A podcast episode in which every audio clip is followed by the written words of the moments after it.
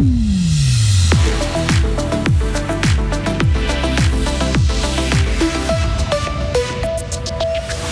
Une hausse des prix des TPF est-elle envisageable Nous entendrons le directeur de l'entreprise dans ce journal.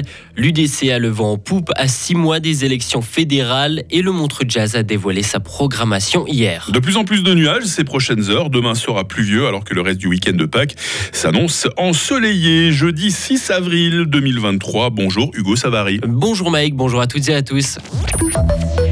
Se déplacer en bus ou en train en Suisse coûtera plus cher. Dès le 10 décembre, le prix de votre billet de transport public augmentera en moyenne de 4,3% selon l'Alliance Suisse Pass. Dans le canton de Fribourg, une hausse n'est pas totalement exclue. Serge Collot, directeur des TPF. C'est plutôt difficile dans le contexte actuel d'imaginer qu'il n'y ait pas de hausse. Tout dépendra de l'appréciation qui sera faite en fonction de l'évolution des recettes et de l'utilisation des transports publics dans le canton de Fribourg, mais aussi des différents paramètres tels que l'inflation, euh, l'augmentation des coûts de l'électricité ou, de l'essence, par exemple. Donc euh, c'est vraiment un, faisceau d'indices, un faisceau d'éléments qui permettront de, prendre la bonne décision. cette décision, elle est prise au niveau de la communauté tarifaire et les TPF ne sont pas seuls dans cette communauté. Donc il s'agit aussi de se mettre euh, ensemble pour trouver la meilleure décision pour l'ensemble des entreprises concernées. Dès 2024, les moyens alloués par la Confédération au trafic de voyageurs vont diminuer. Cela représentera un trou de plusieurs millions de francs pour les TPF. Une ferme prend feu à Brunisried. Le bâtiment a été entièrement détruit par les flammes hier soir. Les deux habitants n'ont pas été blessés. Ils ont été relogés chez des voisins. Les circonstances de l'incendie ne sont pas encore déterminées. Une enquête est en cours. Le syndic de Chiètre s'en va. Martine Meder quitte le conseil communal avec effet immédiat. Dans un communiqué, la commune lacoise indique qu'il se retire car il ne bénéficie plus du soutien nécessaire de l'exécutif.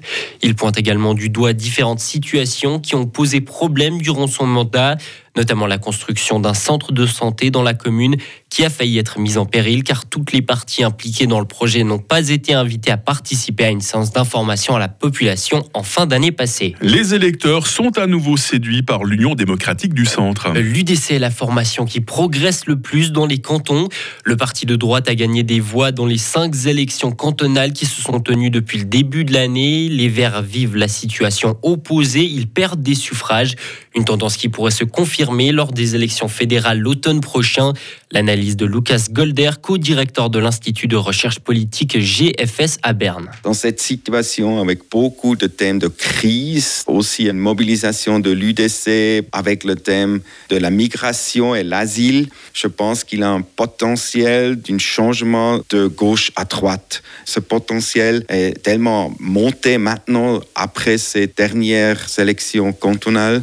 Je vois un signe que ça pourrait changer vraiment un peu la situation de 2019 où la gauche a aussi gagné, pas seulement les Verts et les Verts libéraux. Les élections fédérales auront lieu le 22 octobre. Les citoyens de tous les cantons sont appelés à désigner leurs représentants au Conseil national et au Conseil des États. Les bonus chez Crédit Suisse vont être réduits ou carrément supprimés. Le Conseil fédéral l'a décidé hier. Une mesure qui concerne les cadres de la banque. Les plus hauts responsables n'auront aucun bonus. Puis plus on descend dans la hiérarchie, plus ils seront réduits. Quelques 1000 collaborateurs de la banque sont concernés dans le monde. Ils seront privés d'environ 55 millions de francs. Nouveau scandale de pédophilie pour l'Église catholique.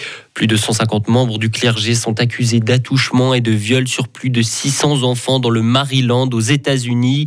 Les faits se seraient produits entre 1940 et 2002. La justice américaine insiste sur la complicité de l'Église et sa hiérarchie qui a refusé de prendre en compte les différents témoignages. Vladimir Poutine a accusé des services secrets occidentaux de terrorisme. Selon le président russe, il serait impliqué dans la préparation de différents actes de sabotage et de terrorisme en Russie ainsi que dans les territoires occupé ukrainien. Une déclaration qui intervient trois jours après la mort d'un célèbre blogueur militaire dans un attentat à Saint-Pétersbourg. Et puis 95 Grammy Awards, 14 tubes ayant dépassé le milliard d'écoutes sur Spotify. Les grands artistes vont se succéder au Montreux Jazz, Hugo. Hein. Oui, pour cette 57e édition, Bob Dylan, Simply Red, Sam Smith, Nora Jones ou encore Iggy Pop sont attendus. Une programmation aux trois quarts anglo-saxonne. Mathieu Jaton, directeur du Montreux Jazz Festival. C'est ce que nous sommes. Euh, notre ADN du festival, c'est la musique anglo-saxonne, la musique afro-américaine. On la sent beaucoup dans la soul, dans le blues, dans le rock, dans le jazz. Et c'est vrai qu'elle est particulièrement représentée cette année dans un monde où on pense que parfois artistiquement on peut se resserrer en fait sur une approche plus européenne des choses. Et là, on sent en fait euh, un panel d'artistes américains qui sont présents et qui sont complètement dans cet euh, ADN du Montreux Jazz Festival. Des propos recueillis par nos confrères de Radio Chablais. Et on était en train de se dire avec Hugo qu'on avait un, un coup de cœur commun. hein. Parmi les jeunes artistes euh, qui seront au Montreux Jazz, c'est qui qu'on entend là, Hugo? Juliette Arman, effectivement, une artiste qui monte et qui est pas mal en concert à ce qui On l'avait paraît. rencontré l'été dernier dans le cadre des, euh, des festivals de Radio Fribourg. Je crois que c'était euh, c'était au Francomania de Bulle. Et puis en plus, qu'est-ce qu'elle est sympa hein?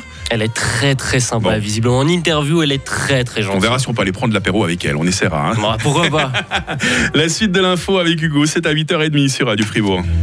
Retrouvez toute l'info sur frappe et frappe.ch.